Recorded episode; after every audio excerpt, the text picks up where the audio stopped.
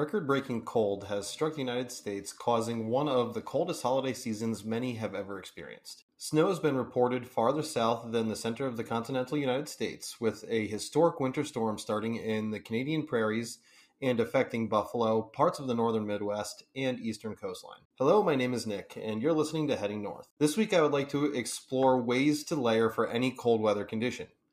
As this episode airs, it will be Monday, December 26th where I live in northern Minnesota, we have had some very cold weather. I'm talking negative 5 to negative 10 with a real feel caused by wind chill putting us closer to negative 40. In times like these, I turn to layers in order to stay warm. Now, I'm aware where I live puts me into more extreme conditions. Uh, this week, I would like to look at fundamentals of layering correctly as well as some options in thickness, materials, and styles so you have a better understanding of layering in any temperature. As a disclaimer, some of the climates and temperatures I will be talking about today are dangerous, and if you do not wear the proper gear or have the proper training, these temperatures could cause harm. This is a guide on how to better layer, but I would recommend working your way up to handling the negative 30 plus, if not negative 20 plus temperatures. To better understand layering your clothes for outdoor activities, it's important to understand the function of each layer. Let's start with the base layers. The base layer is your underwear layer. Long johns and athletic thermal wear are what many would think of as a base layer. When selecting your base layer material, moisture wicking is the most important, something that will remove the moisture from your skin effectively. Popular and effective moisture wicking materials are polyester, polypropylene, merino wool, and wool, amongst others. Many of you may realize these materials have different thickness in clothing, and you're right. Your base layer will change depending on temperature. When outside in the 32 to 10 degree Fahrenheit or 0 to negative 12 degrees Celsius, you can get away with wearing a thinner polyester or polypropylene base layer.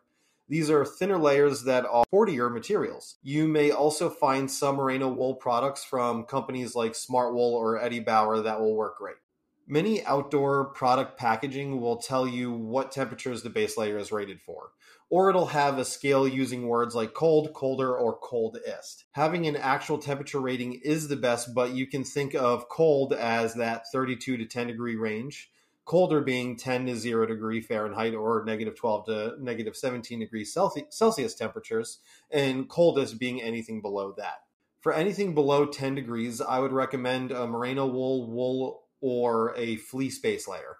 As you get below negative 10, you may want to double this layer Though it is important to stay warm, you don't want to be too warm either. It is possible to overheat in the cold and extreme colds. This causes excess sweat, and when cold wind hits that sweat, it evaporates the moisture, causing your body to cool off. And that's not what you want in cold temps. Over top of your base layer, you're going to want a mid layer.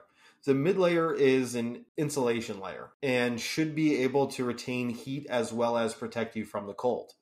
This layer should be wool, polyester, fleece, or down filled, or synthetic fill. Typically, when choosing this layer, I go with some form of fleece. It's moisture wicking and lightweight, and it also heats even when it's damp. Polyester fleece comes in lightweight, midweight, and heavyweight material as well. This creates options for many temperature ranges, uh, the light being that 32 to 10 degree range, midweight being 10 to 0 degree, and heavyweight for anything below zero degrees uh, Fahrenheit. The one downside to fleece is that it does not protect against the wind. This is where the shell or outer layer comes in. Another great mid layer option for cold temperatures are down or synthetic jackets. Most extreme weather mid layers involve down or synthetic down. These jackets offer great heat retention. As a general rule of thumb, the puffier you get, the warmer you get. So these are great for uh, cold weather habitats. Down comes in fills ranging from 450 to 900. Its fill speaks to the amount of down or synthetic down fill it has. The more fill, the warmer it is. Uh, down offers some moisture and heat protection as well, but it does lose its ability to retain heat when it becomes damp. As far as mid layers for your lower half, I recommend sweats, joggers, leggings, or fleece pants. The same mid layer rules apply here. Ultimately, if you are wearing a mid layer Here it will be under snow pants. The outer layer or your wind and rain protection layer is the last step of your cold weather layering journey. The outer layer or shell layer should protect you from rain, wind, and snow. Shells range from mountaineering jackets to simple wind resistant jackets. Choosing your shell heavily depends on the time of year and temperatures. A waterproof, breathable shell will be the more expensive and warmest option. These shells are best for extreme weather, which is why they come with a higher price range. For good warm weather gear, expect a higher price. The, the higher the cost, the warmer it will be in most cases. And I don't mean to be cynical, but for the same reasons I put a disclaimer at the beginning of this episode, extreme weather not only requires the right experience and training, but the right equipment. So when it comes to doing some of these more extreme things, you're going to want to spend the money on the good gear.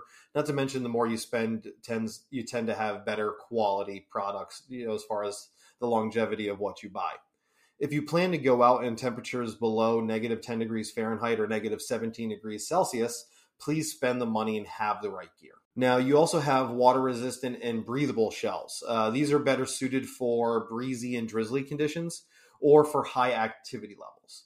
These are typically made from a tightly woven nylon or polyester material, and our water resistant shells have a lighter price range uh, as well. Now, soft shells emphasize breathability.